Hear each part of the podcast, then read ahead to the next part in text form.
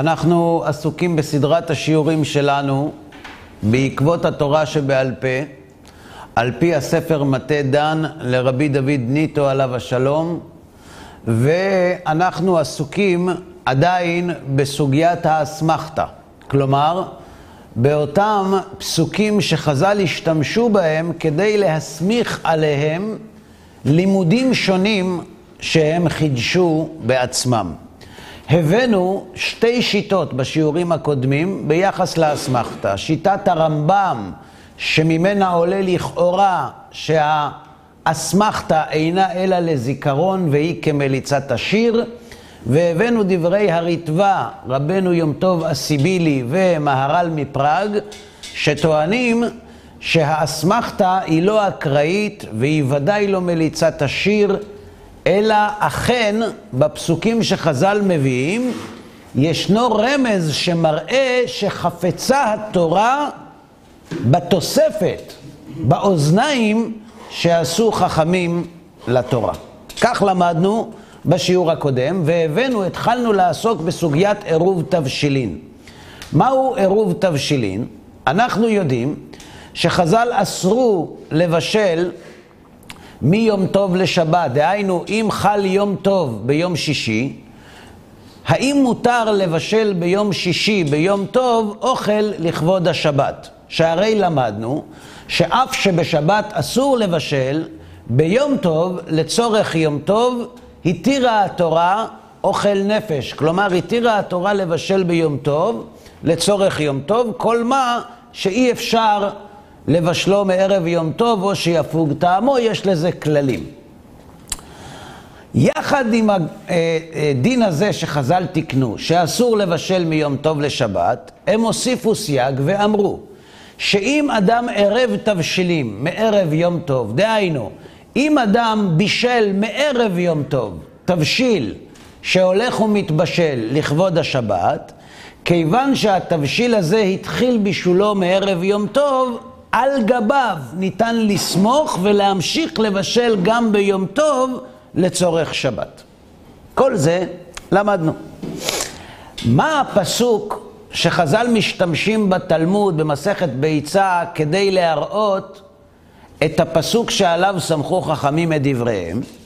הגמרא שאלה מניין מוציאים את הדין הזה, עונה הגמרא, ואת זה למדנו בשיעור הקודם, ותנא מייטלה מהכה. כלומר, התנא מביא את החידוש הזה, את הדין הזה, מן הפסוק. איזה פסוק? בפרשת המן, בחומש שמות, בפרשת בשלח, אומר משה לבני ישראל בערב שבת, מה עושים עם המן? את אשר תופו אפו, ואת אשר תבשלו בשלו.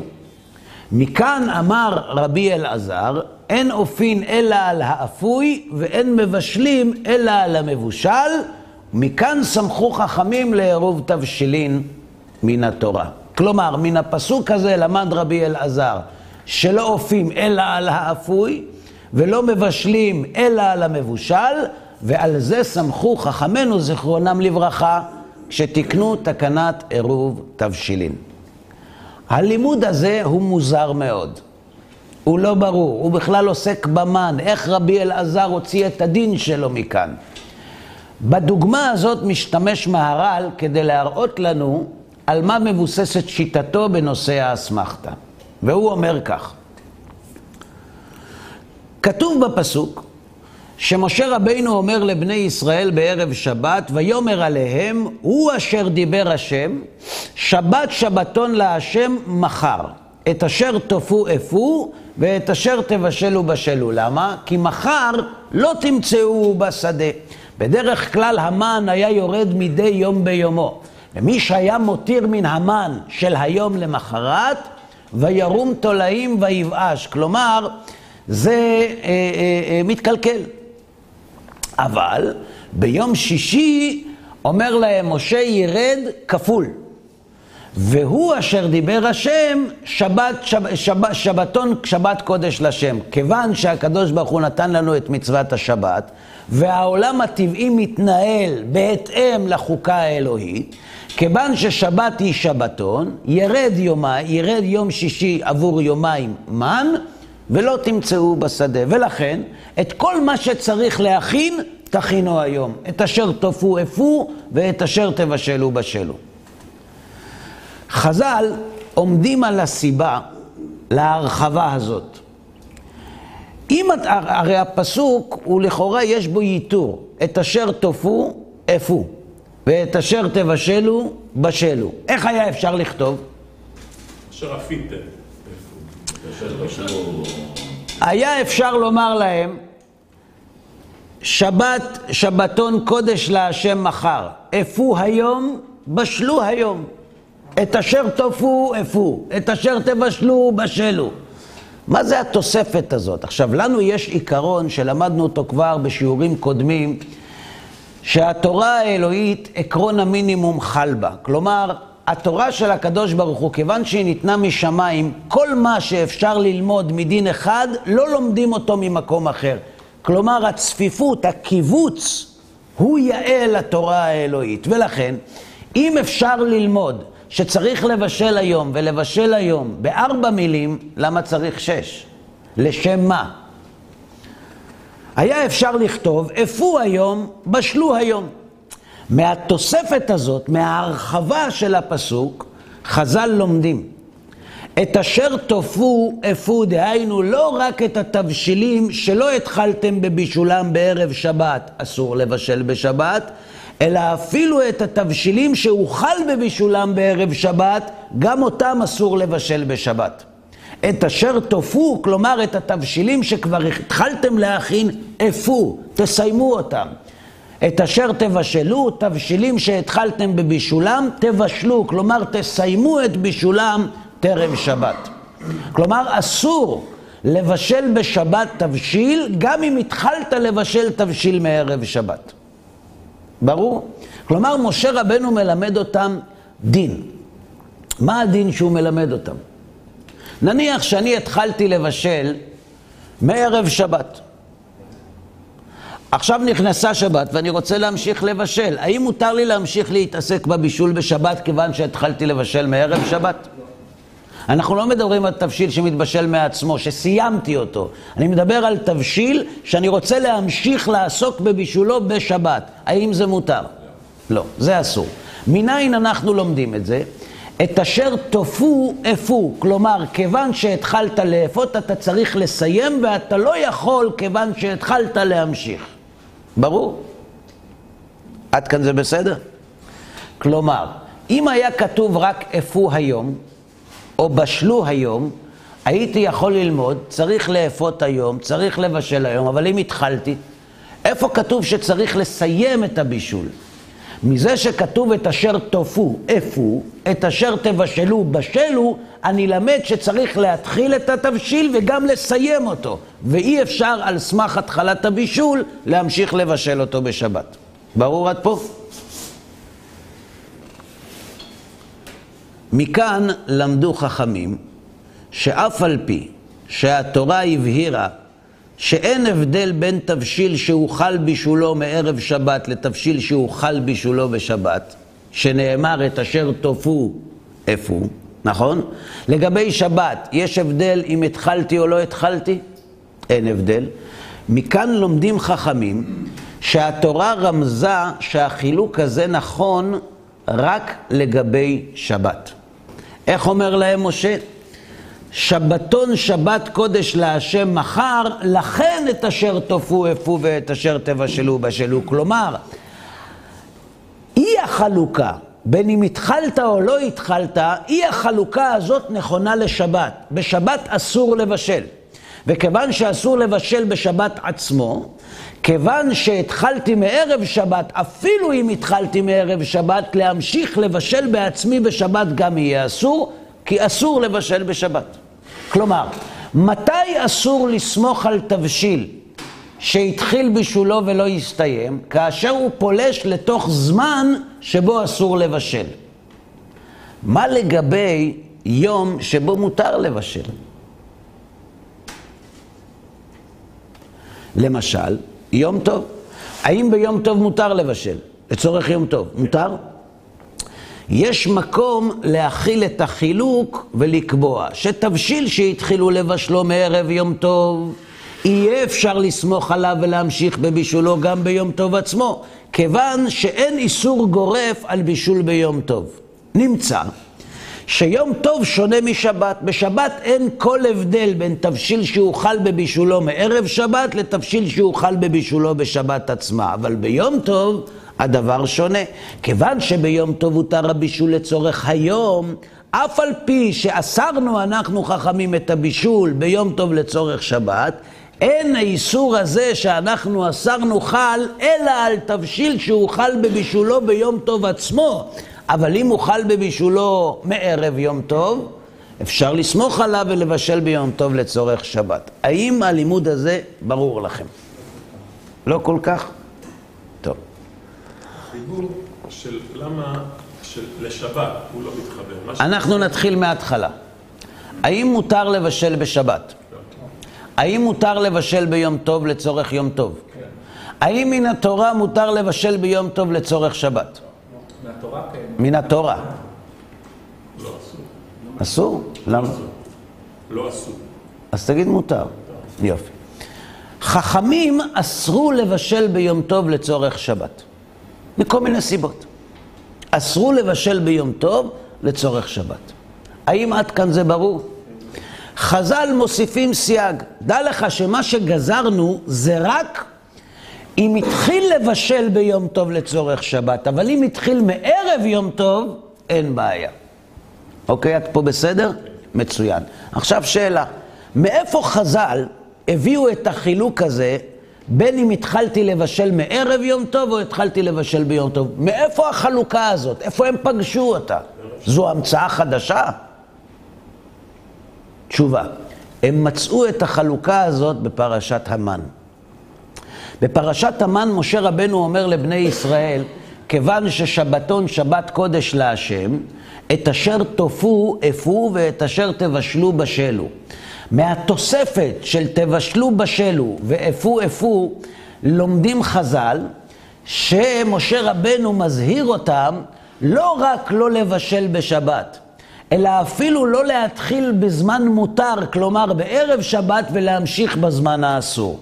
כלומר, משה רבינו מלמד את בני ישראל שיש שני מצבים, מצב של בישול בשבת, שהוא בוודאי אסור, ויש עוד מצב, שצריך לחדש שהוא אסור. האם זה ברור? כן. עוד פעם, משה רבינו מלמד את בני ישראל, האם בשבת מותר לבשל? מה הם יודעים? לא. לא. עכשיו הוא מוסיף להם עוד חידוש. אולי היה לכם מקום לחשוב שאם התחלתם לבשל מערב שבת, תוכלו לגלוש גם לתוך השבת? שלילי. אפו, בשלו, תסיימו את הבישול.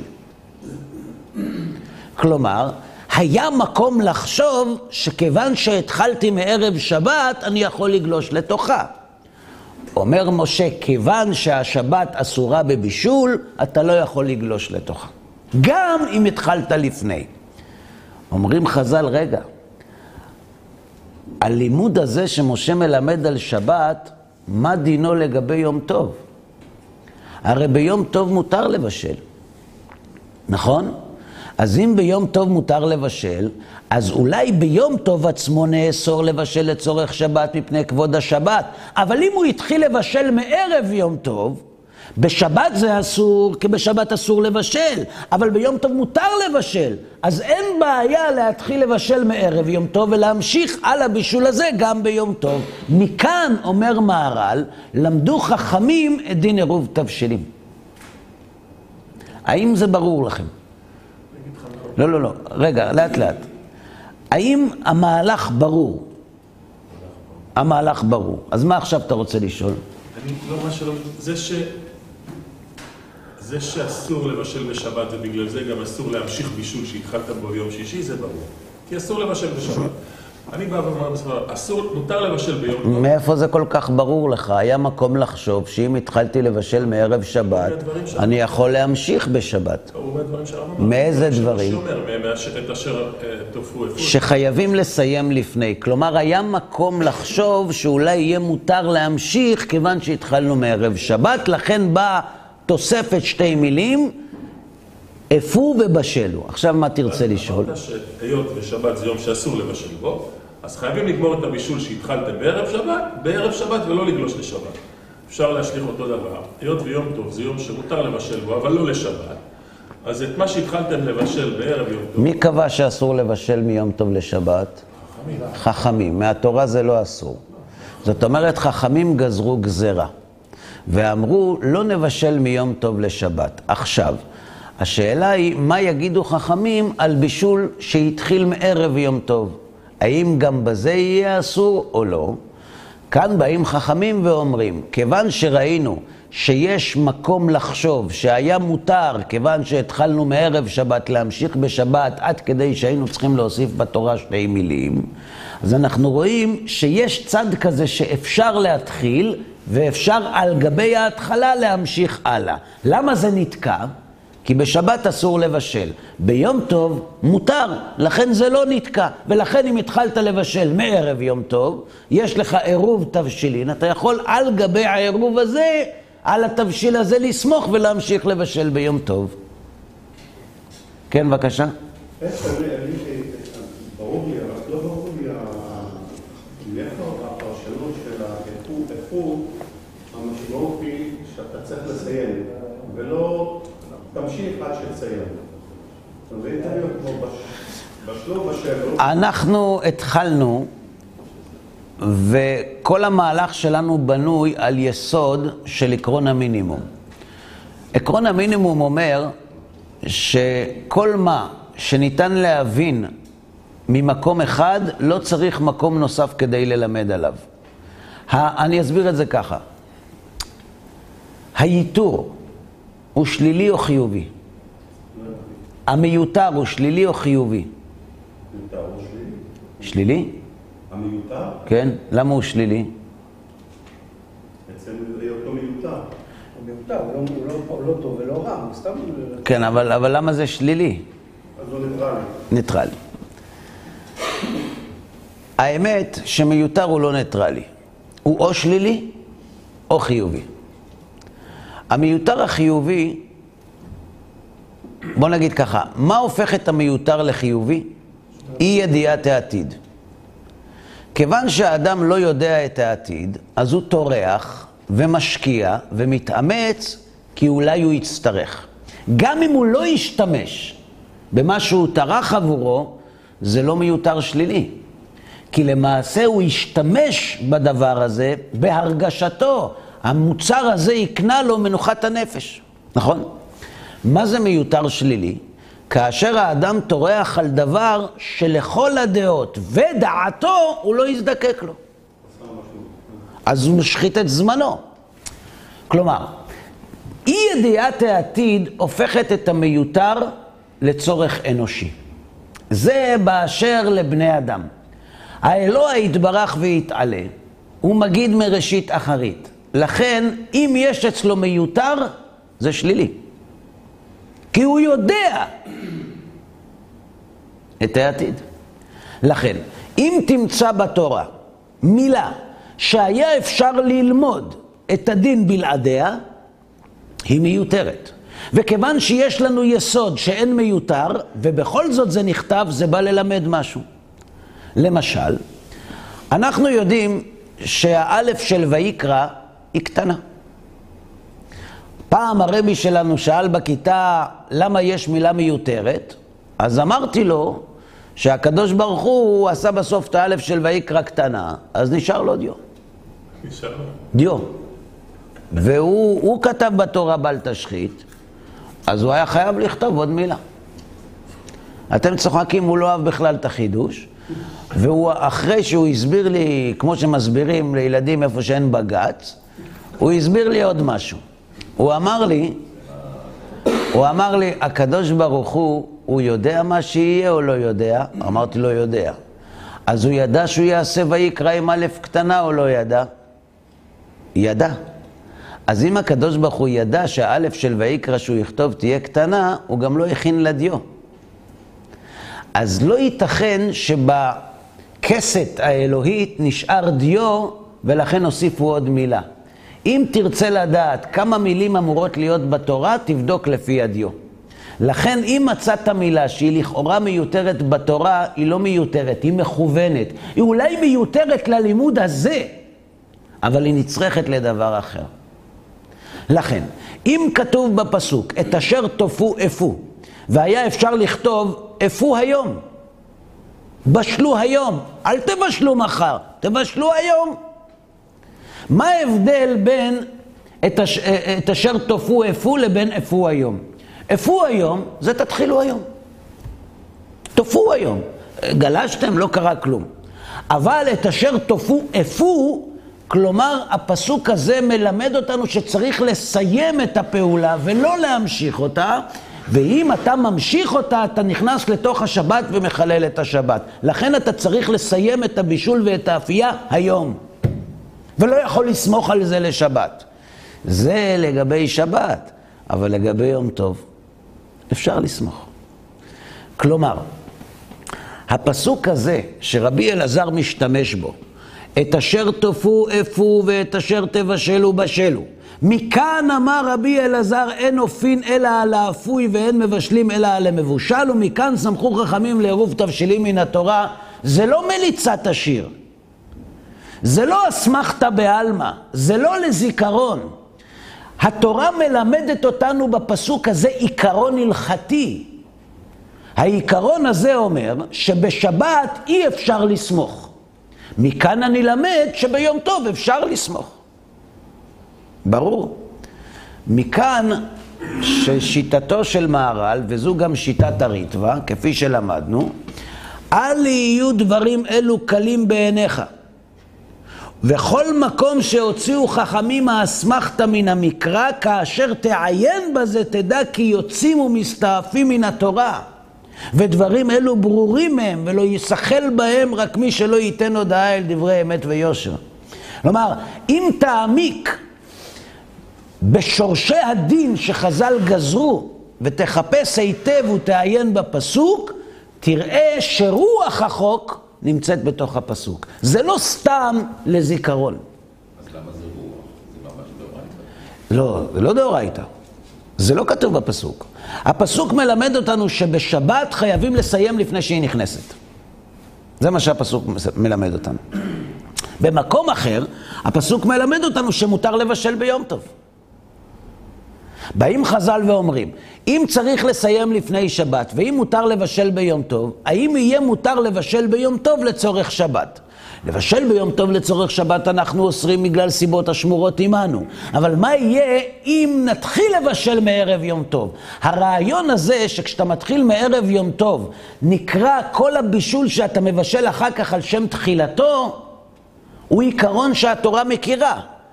מאיפה היא מכירה? עובדה, משה רבנו היה צריך להזהיר את בני ישראל, לא לסמוך על זה. מה יהיה לגבי יום טוב? זה לא כתוב בתורה. חז"ל גוזרים, על פי כביכול רוח החוק, מביאים פסוק שממנו הם לומדים את העיקרון הזה. לכן, דאורייתא זה לא, אבל זה כעין. כתוב למשל, אה, 40 יקנו לא יוסיף, ולא תקראו 39 מלכות. אז 39 מלכות זה מדאורייתא או מדרבנן? האם 39 מלכות שלומדים מ-40 יקנו לא יוסיף, זה אסמכתא? לא, זה לימוד. אז אנחנו מדברים כרגע על אסמכתא. אתה עכשיו שואל שאלה חדשה, מה לגבי כל מדרשי ההלכה, או כל הלכה שיוצאת בי"ג מידות שהתורה נדרשת בהן? נגיד הלכה שלומדים מקל וחומר. האם היא דאורייתא או לא דאורייתא? למשל, יש שאלה למה מידת ההיקש לא מופיעה בי"ג מידות. אז אחת התשובות היא שלא צריך. כי אם יש היקש, זה דאורייתא. זה ככתוב בתורה. אנחנו כרגע לא מדברים על י"ג מידות שהתורה נדרשת בהן. אסמכתה זה לא צורת לימוד. יש גזירת חכמים שחז"ל משתמשים בפסוק כדי להסמיך את הגזירה שלהם לפסוק בתורה, והם מזכירים, זה לא דאורייתא, זה דרבנן. עכשיו השאלה היא, למה הם הסמיכו אותה לפסוק? אז לפי הרמב"ם למדנו, זה לזיכרון. ולמה הם בחרו דווקא בפסוק הזה? מליצת השיר. ולפי הריטווה ומהר"ל, זה ממש כמעט כאין דאורייתא. זה אומנם דרבנן, אבל יש מקור לרעיון שחז"ל גוזרים מהתורה. וכבר למדנו בשיעור הקודם שלא ניתנה סמכות אינסופית לחכמים לגזור מה שהם רוצים. כלומר, יש מקורות בתורה שמהם הם יכולים להוציא את הגזרות שלהם, ובתוך המקורות האלה הם יכולים לגזור ולתקן, אבל לא בלי סוף. עד כאן זה ברור? אלו הם שתי השיטות, נראה שאי אפשר ליישב ביניהם. כן, בבקשה. אנחנו קודם כל שמהתורה מותר לבשל מיום טוב לשבת. עכשיו, קל וחומר גם אם אה, מערב יום טוב, גם אם בישול התחיל מערב לא יום טוב, מותר לשבת מהתורה. עכשיו, כשהחכמים אסרו מיום טוב אה, לשבת... אין, אין צריך לומר. כלומר, אם אתה אמרת לי שמיום טוב לשבת מותר מהתורה לבשל, אין צריך לומר מערב יום טוב. נכון. עכשיו, זה שחכמים... אז למה אמרת? תראה. לא, אז אנחנו לא עובדים ככה, אנחנו עובדים לאט לאט. לא, עכשיו שחכמים אוסרים את ה... אז אנחנו עכשיו מתחילים מההתחלה. מה אתה רוצה לשאול? אני אומר שחכמים בעצם לא התבססו על אשר תפו יפו, למה אני אומר את זה? כי יש להם, הרי הם אסרו את הבישול מערב יום טוב, סליחה, מיום טוב לשבת, מאיזושהי סיבה ששמורה עמהם.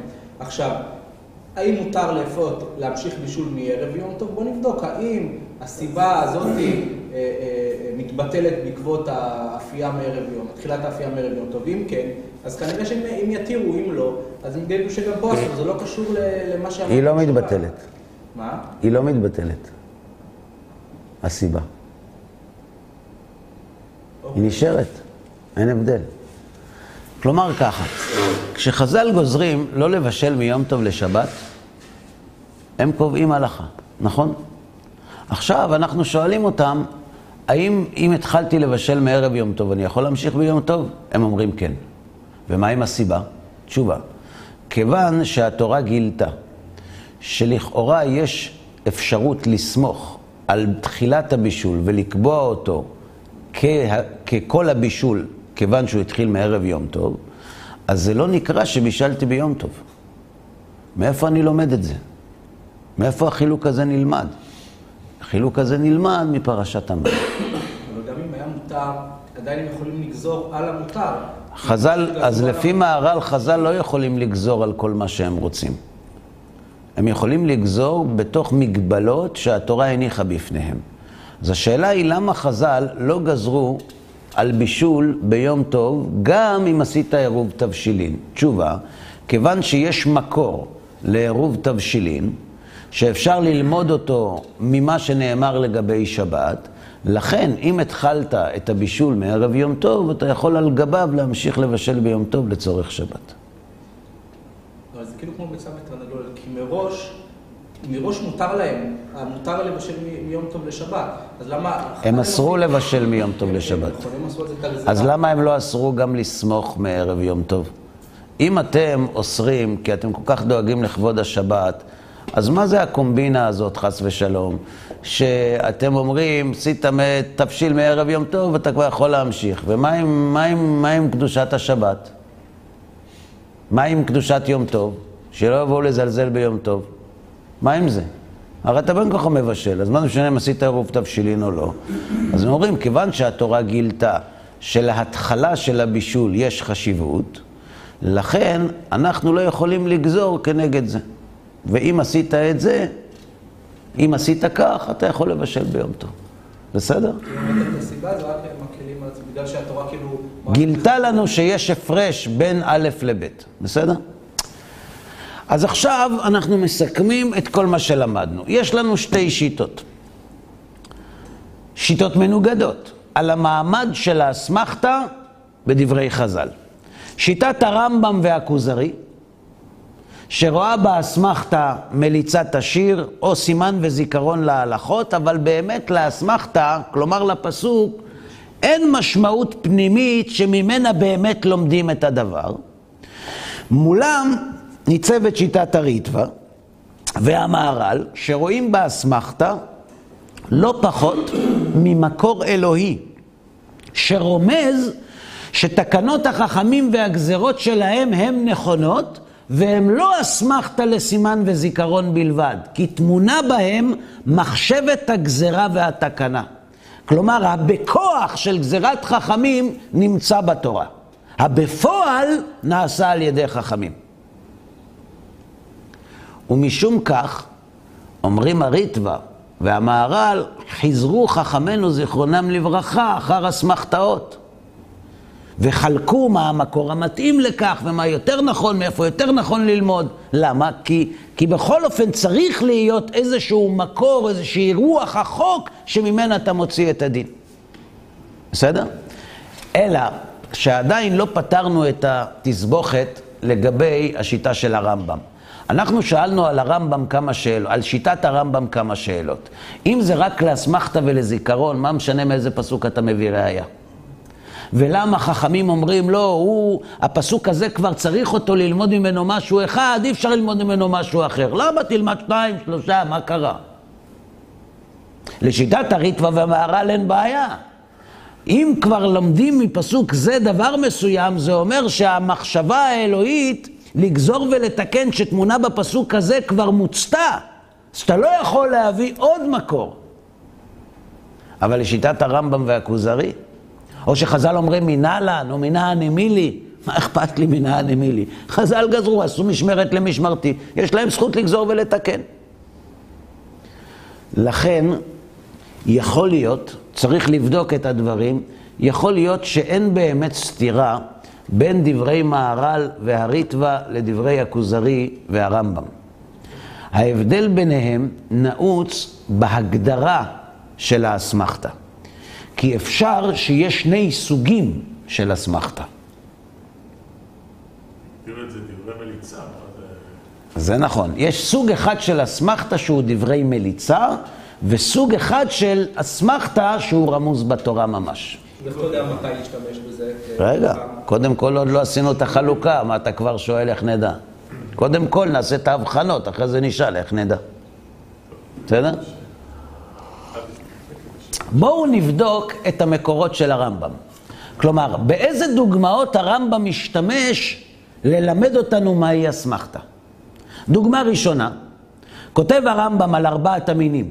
אמנם ארבעת מינים שבלולב, זכרו בו זיכרונם לברכה קצת סיבה על צד הדרשות, שדרכם ידוע למי שהבין דבריהם. וזה שהם אצלם כדמות מליצת השיר, לא שהדבר ההוא עניין הפסוק ההוא.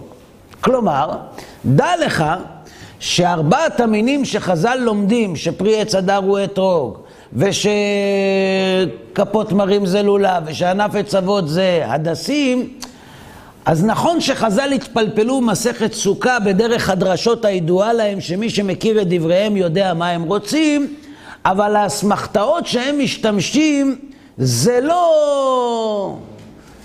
זה כמליצת השיר. למשל, אחת הדוגמאות, אומרת הגמרא, מאיפה יודעים שפרי עץ הדר זה אתרוג? אה? גם לפי זה וגם לפי הדר באילנו משנה, פרי עץ הדר. מה זה הדר? הדר באילנו משנה לשנה, או כל מיני לימודים. אומר הרמב"ם, לא שהדבר ההוא עניין הפסוק ההוא. כשמביאים פסוק לראייה לארבעת המינים, זה לא שהפסוק שהם הביאו משם לומדים, זה אסמכתא, בסדר? או דוגמה נוספת על הפסוק ויתד תהיה לך על הזניך. נכון? מה למדנו? דרש בר כפרה, תני בר כפרה, אל תקרי אזניך אלא אוזניך. מלמד שאם ישמע אדם דבר מגונה, ייתן אצבעו בתוך אוזנו. זו אסמכתא. זה לא שהכוונה של הפסוק זה שתכניס את האצבע לאוזן כשאתה שומע לשון הרע. ברור? דוגמה שלישית, דיני השיעורים במצוות. אומר הרמב"ם, ובשביל זה, כשאמרנו שיעורין הלכה למשה מסיני, הרמב"ם טוען שיעורים זה הלכה למשה מסיני. הקשו עלינו ואמרו, מפני מה אתם אומרים שהם הלכה למשה מסיני? והנה שיעורים נרמז עליהם בפסוק, באומרו ארץ חיטה ושעורה, שזה מופיע בגמרא. מניין לשיעורים מן התורה, שנאמר ארץ חיטה ושעורה. אומר הרמב"ם, תהיה התשובה שהיא הלכה למשה מסיני. ואין לשיעורין עיקר להוציא אותה ממנו בדרך סברה, ואין להם רמז בכל התורה. אז למה נסמכה? אבל נסמכה זאת המצווה לזה הפסוק לסימן. שיהא הדבר נודע ונזכר, ואינו מעניין הכתוב. שימו לב לשלושת המילים האלה. ואינו מעניין הכתוב. וזה עניין מה שאמרו, קרא אסמכתא בעלמא בכל מקום שיזכרו. כלומר, כאשר חז"ל מצמידים את ההלכה המחודשת שלהם לפסוק, והם אומרים שזה הפסוק ראייה, זה לסימן וזיכרון. מדוע?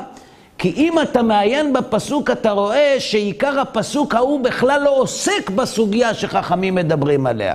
לדוגמה, שיעורין. אומרים חז"ל מניין לשיעורין מן התורה, שנאמר ארץ חיטה ושעורה גפן תנה ורימון. על מה מדבר הפסוק? על שבעת המינים. הפסוק בכלל לא עוסק בסוגיית השיעורים. לכן, כשמצמידים הלכה מחודשת לפסוק שאינו עוסק כלל בעניין החידוש שנתחדש, זו אסמכתה לזיכרון והיא כמליצת השיר. ואז אם הפסוק הזה לא היה, היום עושים אותו בפסוק אחר? כן. ועוד מקור על פרי עץ אדר. אף על פי שהם מקובלים, כלומר, שפרי עץ אדר זה אתרוג, זה פירוש מקובל מסיני, ואין מחלוקת בהם מחוכ... מחוכמת התורה נתונה לנו, נוכל להוציא ממנה אלה הפירושים בדרך מדרכי הסברות והאסמכתות והראיות והרמזים המצויים במקרא. כגון מה שאמרו, פרי עץ הדר אולי יהיה רימונים או חבושים או זולתם עד שהביאו ראייה ממה שאמרו פרי עץ הדר, עץ שטעם עצו ופריו שווים, או פרי הדר באילנו משנה לשנה. אלו הראיות לא הביאו מפני שנשתבש עליהם העניין. כשהם מביאים ראייה שפרי עץ הדר זה אתרוג, אומר הרמב"ם, זה לא שהם שכחו או משהו השתבש להם. עד שנודע להם מהראיות האלה. שהם היו זקוקים לראיות האלה כדי ללמוד שפרי... הם ידעו שפרי עץ הדר זה אתרוג. אבל ראינו ללא ספק מיהושע עד עתה, שהאתרוג היו לוקחים עם לולב בכל שנה, ואין בו מחלוקת. אבל חקרו על הרמז הנמצא בכתוב, לזה הפירוש המקובל. וכן היא ראייתם על ההדס, וראייתם על דיני איברים בעונש ממון. והוא מה שחייב למי שהשחית איבר מאיברי חברו.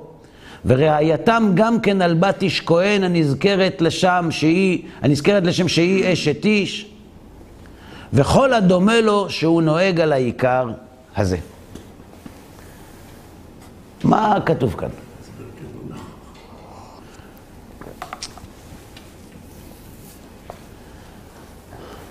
כשהרמב"ם מדבר שפרי עץ אדר זה אתרוג, הוא לא קורא לזה אסמכתה.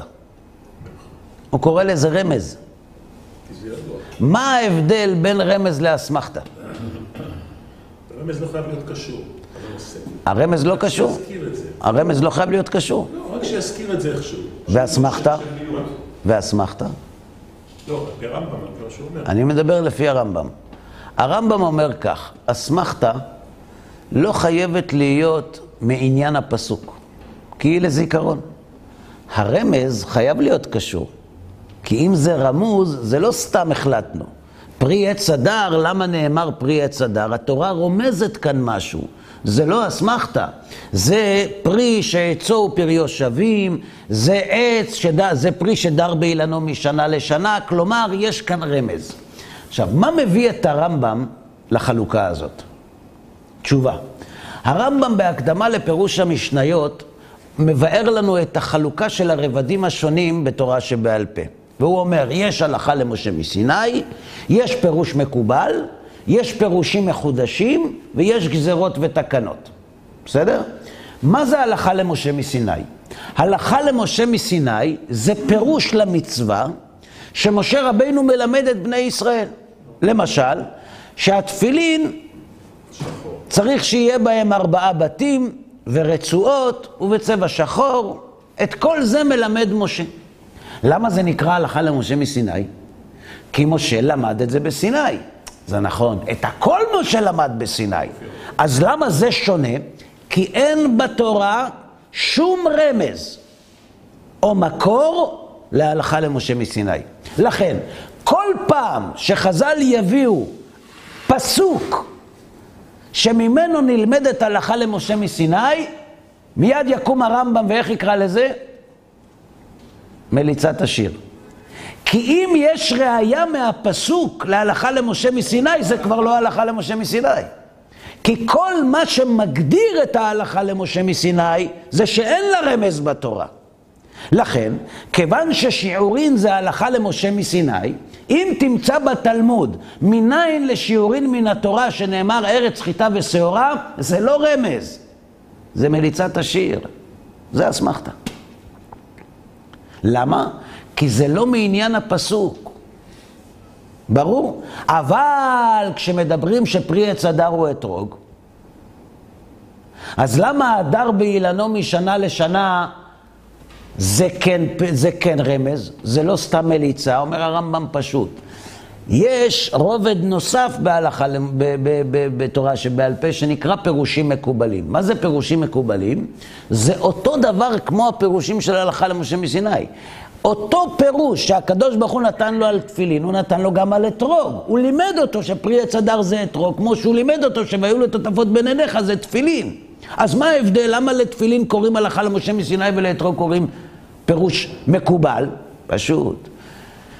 כי ההלכה שפרי עץ אדר זה אתרוג, יש לזה רמז בתורה. כלומר, כל המצוות שיש רמז בתורה ואפשר להוציא אותם בדרך סברה או רמז או אסמכתה, שמעתם מה אמרתי? מה זה או אסמכתה? אבל זה לשון הרמב"ם. זה לשון הרמב"ם. אומר הרמב"ם,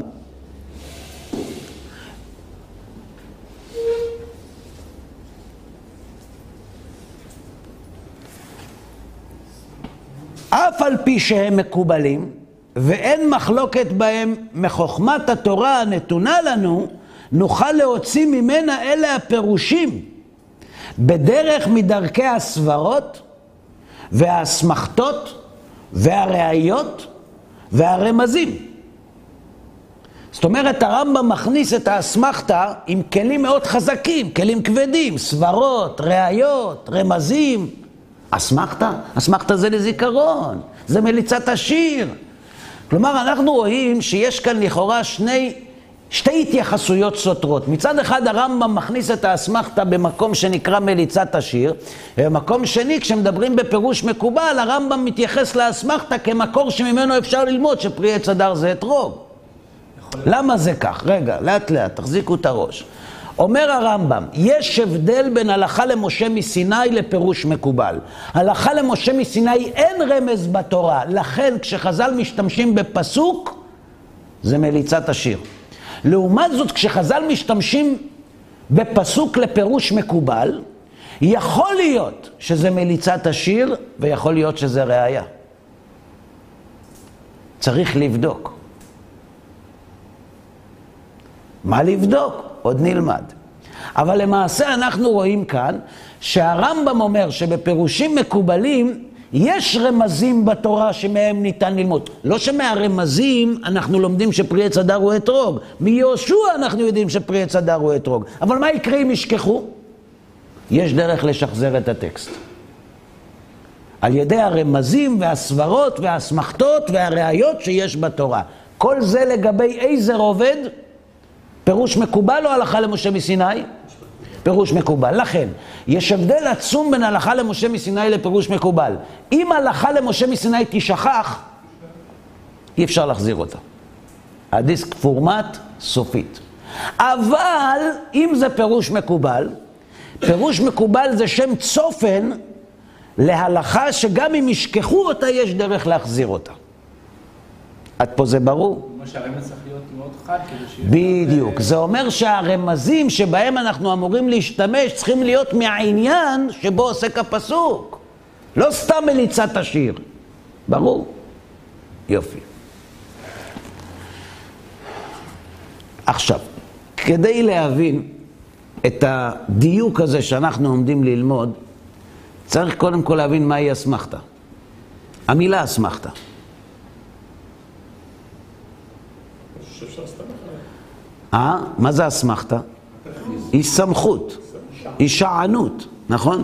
צריך להדגיש שאסמכתה פירושה היא סמכות, הסתמכות, הסתמכות והישענות, ובמקרה שלנו, הישענות ההלכה המתחדשת בידי חכמים על פסוקים מן התורה. אבל ברור שלא כל ההישענויות שוות. יש הישענות ויש הישענות. בסעיף א' הרמב"ם קובע שהסמכת הדרשות על פסוקי התורה אינה אלא מדרך משל ומליצה. אבל אפשר שהוא לא מתכוון לכל סוגי ההישענויות. הוא לא מתכוון לכל ההסתמכויות על פסוקים, אלא לאסמכתאות שחז"ל עשו לדרשות מוסריות, או כמו בר כפרה, ויתת יהיה לך על אזניך, אל תקרא אזניך אל אוזניך. אבל כאשר עוסקים בהלכה, יכול להיות שכשעוסקים בהלכה הרמב"ם יסכים שהמקור, את אשר תופו אפו לגזירת עירוב תבשילין, זה לא מליצת השיר. יכול להיות ששם הוא יסכים לדברי המהר"ל והריטב"א. כלומר, מתי הרמב"ם יאמר שאסמכתה זו מליצת השיר? שאין קשר לפסוק. כשאין קשר לפסוק. או כשעוסקים בהלכה למשה מסיני. אבל אם עוסקים בפירוש מקובל, או בגזרות של חכמים, וזה מעניין הכתוב, יכול להיות שפה הוא מסכים עם הרשב"א, עם הריטב"א והמהר"ל. בואו נראה. גם בסעיף ג', הדברים שהרמב"ם כותב לגבי שיעורי המצווה, זה לא עומד בסתירה לשיטת הריטב"א והמהר"ל. למה? כי לפי הרמב"ם, הלכה למשה מסיני, יש לה רמז בתורה או אין לה? אז יכול להיות שבמקרה של שיעורים הלכה למשה מסיני, גם הריטב"א והמהר"ל יסכימו עם הרמב"ם, שזה מליצת השיר. מדוע? מפני שאין רמז בתורה להלכה למשה מסיני, כי כל מהותה של הלכה למשה מסיני זה שהיא לא רמוזה בתורה. אז אם הרמב"ם צודק, והוא צודק, שאין רמז להלכה למשה מסיני בתורה, כשחז"ל השתמשו בארץ חיטה ושעורה ללמוד שיעורים, מה יגידו על זה הריטב"א והמהר"ל? שזה מליצה. כלומר, מה שהמהר"ל והריטב"א אומרים, שהדרשות הן רוח החוק והן כמעט כאין דאורייתא, זה לא קשור להלכה למשה מסיני, וזה לא קשור לפסוקים שהם אינם קשורים כלל לנושא הנלמד.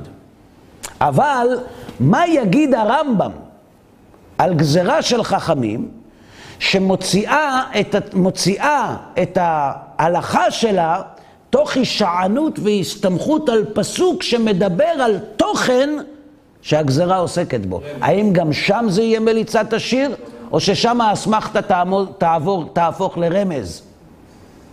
ברור ההבדל? בואו נראה את זה בפנים. הבאת לנו מדברי מהר"ל שאומר שמי שחושב שחכמים הסיקו מפסוק בלי שיהיה לו שום קשר, אז הוא לא מבין, הוא צריך לחקור ולמצוא עד שימצא את הקשר. נכון. אז איך יכול להיות שהוא התכוון שאם אין קשר אז זה מליצה ויש קשר? הרי הוא אמר שחייב להיות קשר. לא הבנתי את השאלה שלך. הקראת לנו שמהר"ל כותב שאם חכמים הביאו אסמכתה, הוא מדבר על עירוב תבשילין. הדוגמה שהמהר"ל מביא כדי להוכיח את שיטתו היא עירוב תבשילין. היא לא שיעורין הלכה למשה מסיני. למה הוא מביא דווקא את הדוגמה הזאת? כי בדוגמה הזאת הוא מראה שהעירוב הזה שחז"ל תיקנו רמוז בפסוק.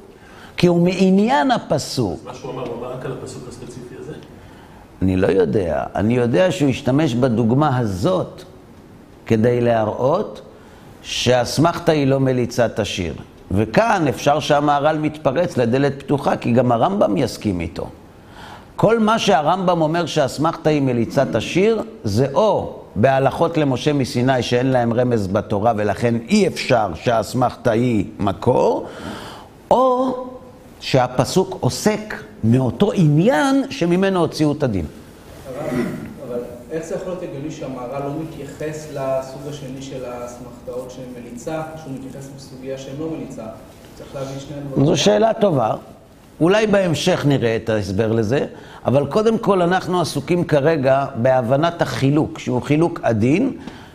האם הבנו אותו? יופי, נמשיך הלאה. גם לשיטת הרמב"ם ייתכן שלא כל אסמכתה נועדה לשימור ולזיכרון. אז מדוע הוא נוקט את היחס שלו לשימור וזיכרון של אסמכתה לגבי שיעורים? כי הוא הולך לפי שיטתו, שבהלכה למשה מסיני, יש רמז בתורה או אין? אין. אם אין, אי אפשר שתהיה אסמכתה רצינית. לעומת זאת, בדברים של הרמב"ם שהבאנו מסעיף ד' לגבי פרי עץ הדר ודרך הלימוד שלו על ידי ראיות וסברות ורמזים ואסמכתות, עוסק הרמב"ם בפירושים המקובלים שלהם יש רמז בתורה או אין? יש. אז אם יש להם רמז בתורה שבכתב ואפשר להוציא אותם בדרך סברה, אסמכתה כזאת לא נועדה לזיכרון. אסמכתה כזאת היא אסמכתה אמיתית, שהרי הרמב"ם מכנה את האסמכתה הזאת רמז. אבל מכיוון שפירושים אלו לא הוצאו או חודשו על ידי סברה או רמז, אלא עברו בעל פה מדור לדור מיהושע, כמו שהרמב"ם כותב, קוראים להם אסמכתה. כי יש כאן שאלה לכאורה, אם מהפסוק הזה אפשר ללמוד שפרי עץ הדר הוא אתרוג, למה קוראים לזה אסמכתה ולא רמז? למה קוראים לזה אסמכתה ולא דין? תשובה, כדי להזכיר לנו ששפרי עץ הדר זה אתרוג, אנחנו לומדים מיהושע בן נון, עובר מדור לדור. לכן המקור נקרא אסמכתה. אבל אם נשכח שפרי עץ הדר זה אתרוג, עם דרך הרמז הזאת נוכל להוציא שפרי עץ הדר הוא אתרוג מחדש. זה נלמד אחר כך.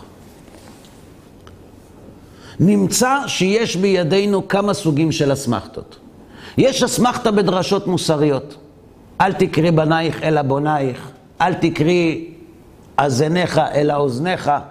אלה אסמכתות בדרשות מוסריות שהן לכל הדעות, אפשר לומר לכל הדעות, הם מליצת השיר. כלומר, בפסוק ויתת תהיה לך על אזניך אפשר שגם הריטווה וגם המהר"ל יסכימו, זה לא רמז, זה מליצה, מליצת השיר. זה לא שפה התורה מלמדת אותנו ומתכוונת לתת רוח החוק שתסתום את האוזניים.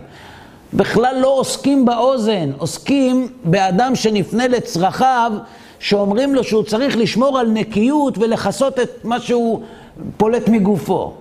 מה זה קשור ליד באוזן? אין שום קשר. לפי הרמב"ם זה זה, זו הדוגמה הקלאסית למליצת השיר. אפשר שגם פה הריטווה והמהר"ל יסכימו איתו. אסמכתה להלכה למשה מסיני, אסמכתה כזאת היא לא רמז בתורה, כיוון שאין להלכה למשה מסיני רמז בתורה. ולכן היא אסמכתה בעלמא, והיא נועדה לסימן ולזיכרון. גם פה אפשר שהמהר"ל והריטווה יסכימו עם הרמב"ם והכוזרי. אסמכתה לפירושים מקובלים, שיש להם רמז בתורה, פה הרמב"ם יודה לריטווה ולמהר"ל שזו לא אסמכתה לזיכרון, לסימן או מליצת השיר, כי מעניין הפסוק עצמו. אסמכתה כזאת שמבוססת על רמז שמופיע בתורה, התורה התכוונה לרמוז על הפירושים האלה. כשהתורה כתבה פרי עץ הדר, היא התכוונה לרמוז לנו זה שדר באילנו משנה לשנה. זה לא מליצת השיר ולא אסמכתה. וזה מסכים גם הרמב"ם. שלאסמכתה הזאת הוא קורא רמז, כי מדובר בפירוש מקובל, שיש לו רמז בתורה. ועל כן הם לא דרשה, אלא אסמכתא, כיוון שאת הדין הזה לא הוצאנו מהפסוק, קיבלנו אותו בעל פה. מה ההבדל בין דרשה לבין הלימוד הזה?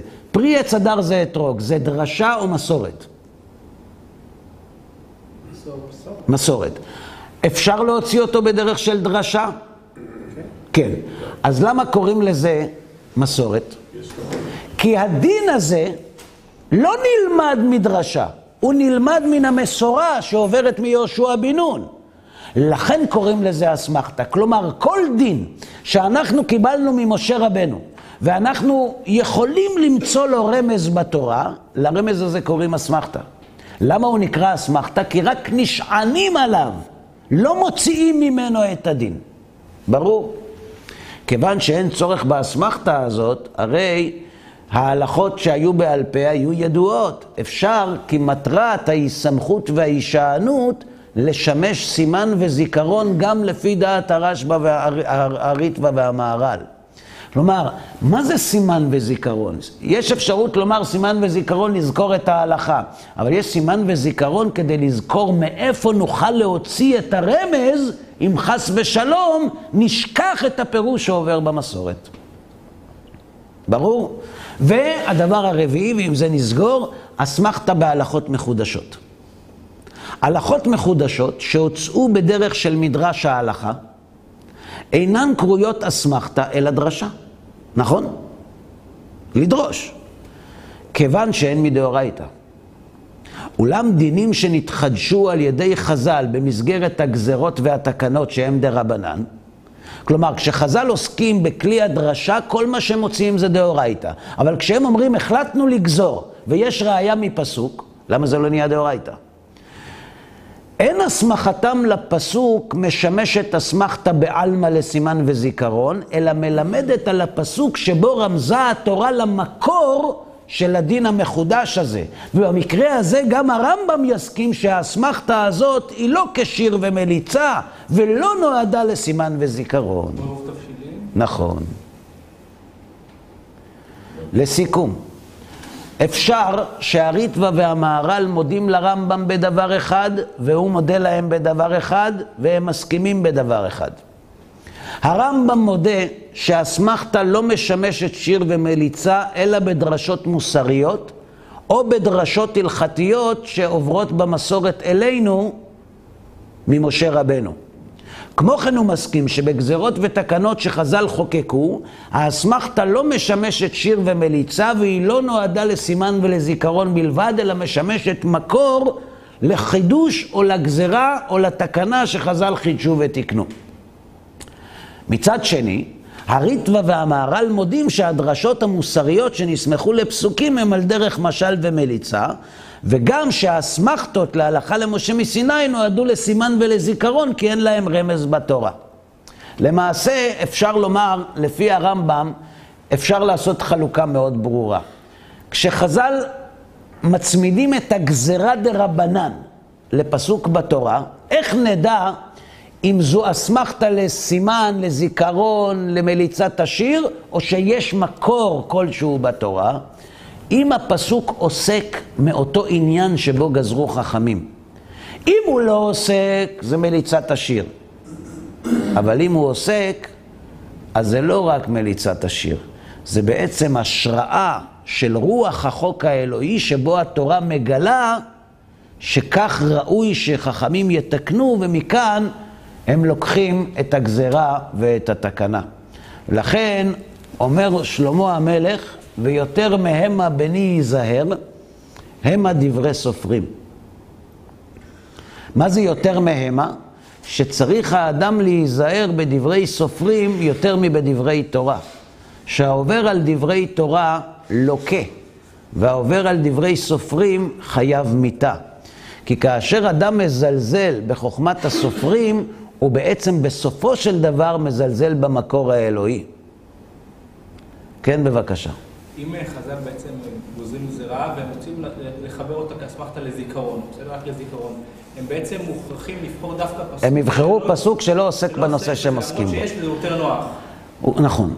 ובכן, אנחנו הוראנו לדעת, שלא הוראנו לדעת, ושכשאדם נכנס לדון בדברי חז"ל, הוא יכול לדון, אבל קודם כל שירד קצת לעומקם של דברים כדי להבין כמה הוא לא מבין לפני שהוא מתחיל לנסות להבין. עד כאן להיום.